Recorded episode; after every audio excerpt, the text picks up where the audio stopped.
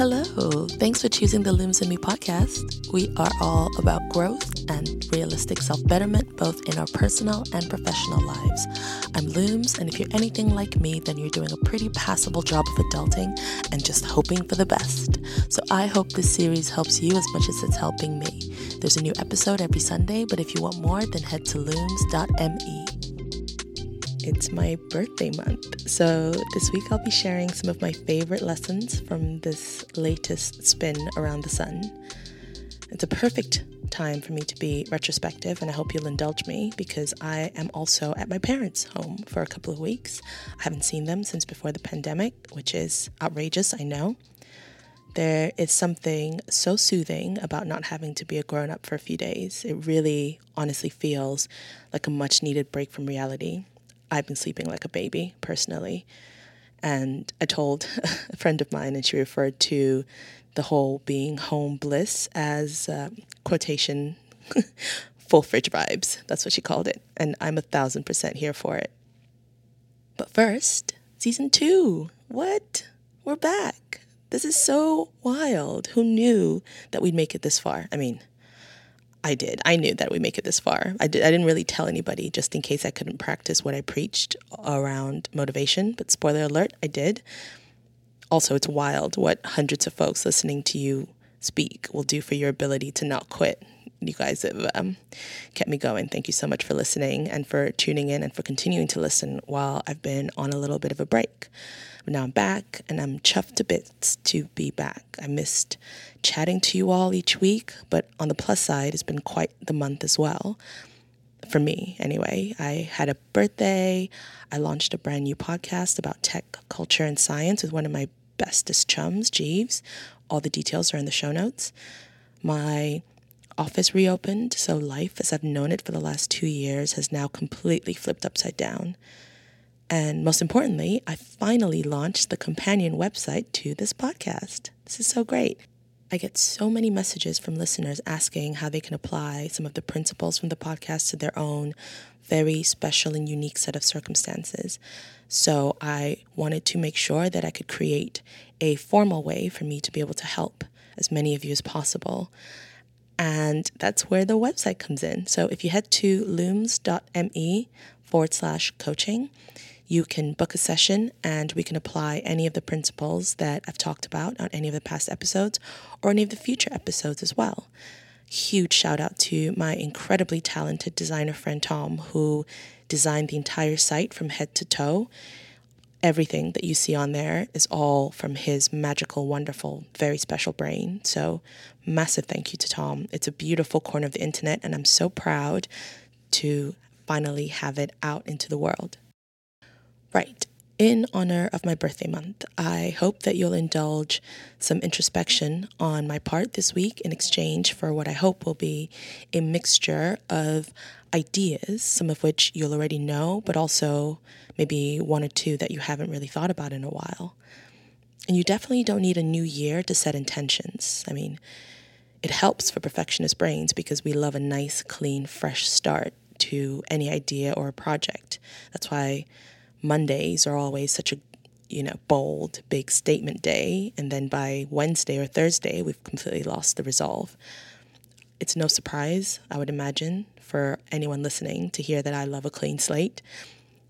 And for birthdays, I like to just take advantage of that and just try to be retrospective, but also really be a bit more forward thinking as well when it comes to how I want to be able to say that I spent the last year. I heard a comic refer to this phase of life as the elder millennial phase, and that's all the folks who were went to high school in the early 2000s. If you, if, if you, there's a lot of really fun Instagram accounts that like to really revel in that very particular moment in history. But we're all elder millennials now. Uh, I put a link into the stand up set that this comic did where she talks about the whole concept of being an elder millennial. I, for one, really do like the elder millennial term, and I prefer elder over auntie, but I will and often do answer to both. uh, even though I was born on just one specific day, I've always enjoyed huge, vast, over the top celebrations for my birthdays that stretch long into the days before and the days that came after the magical day, the day that I was born. And I say the days after, I do prefer to celebrate my birthday but in the run up to the birthday because I love having things to look forward to. And so once the birthday's done, it's a bit like, well, I mean, we can still celebrate, but it's just not the same. But I will and do accept celebrations either end of that magical day. Before the pandemic, I would gather my very random collection of amazing and wonderful human friends. Don't know why I needed to specify that, but they are all, in fact, human and all also wonderful. But we would all get together and we would settle in for the day drinking everything and eating everything and just generally trying to be as unbothered as possible.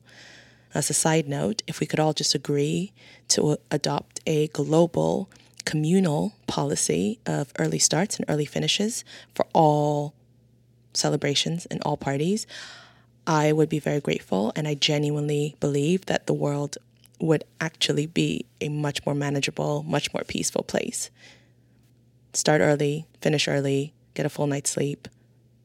It's just, it's the best of both worlds.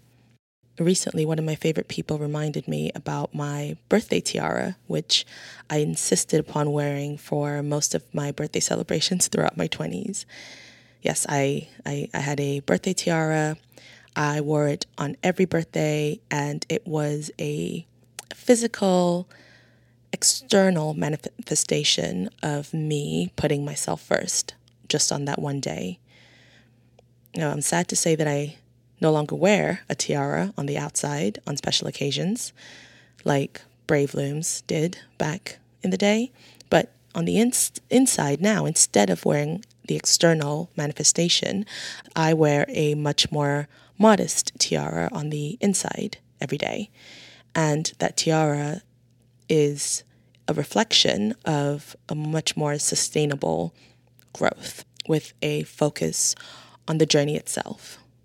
And it doesn't have to be a tiara that you wear on the inside. It could be whatever you enjoy wearing on the outside that you don't wear anymore. It could be a pair of Kito sandals. And if you don't know what Kito sandals are, I urge you to please Google them and then Google Kito sandals with socks, and you'll understand quite clearly what this elder millennial season is all about.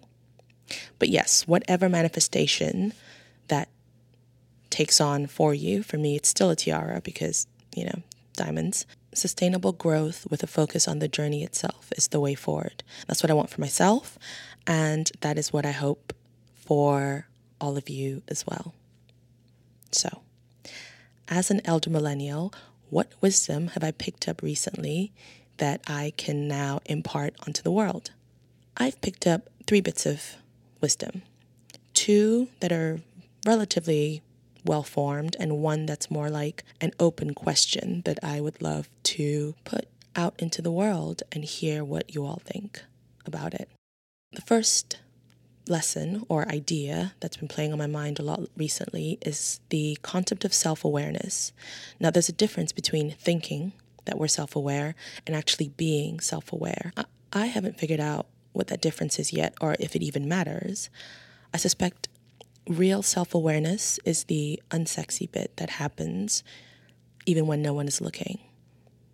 My question for you all is do people have to agree that you're self aware for you to actually be self aware? And does knowing that you're self aware affect your ability to show up authentically? Is it something that can be manipulated, for instance? I haven't really fully fleshed this one out yet, but I, I'm super curious to hear you all think. The second lesson that's been on my mind recently is all around investing, and that is investing your time, money, and energy wisely. Now, in the last 12 months, I've been so incredibly intentional about where and how I invest all three of these sources of, of energy. I decided to no longer let any shoulds hold me hostage in any sort of mind states that no longer served me. And it's by no means perfect, nothing ever is perfect, but once you start to become aware of how often you have the thought, should, I should do this, I should be this way, I should be thinking this, I should be eating this, I should be wearing this. Anytime there's there's a should, to me, what that represents is someone else's idea. Should is someone else set an idea forward and said, this is the way that things are supposed to be. And we've just absorbed that and we're taking that as gospel, as that is the only state that we should be striving to. And then once you start to realize how often you do use the term should, it's a really great way to start unpacking the things that we are doing for the sake of them, especially in moments that don't serve us look at your shoulds and ask yourself if your shoulds are serving you. Now, if your shoulds are serving you, great. There's no need to change anything. But if your shoulds are holding you back, which they can for so many of us, that could be one really straightforward and practical tip. Ask yourself, what if you got to decide the rules of that should instead? And what would that look like for you if you were to start thinking in that way? What would it look like if you followed that thought through to the end? I should do X because if I don't, then what? What does the rest of that sentence look like, sound like for you? It's an interesting one to play around with, especially if you're feeling stuck or left behind. I really like that tip because language is so valuable, and the language that we choose to use can really give us quite the insight into what's going on internally. So it's usually a pretty safe place to start if you're faced with something that you're trying to unpack and you're not entirely sure where to start. The third lesson, and this might be my favorite of the three that I'm going to share with you, is all about using confirmation bias to your advantage.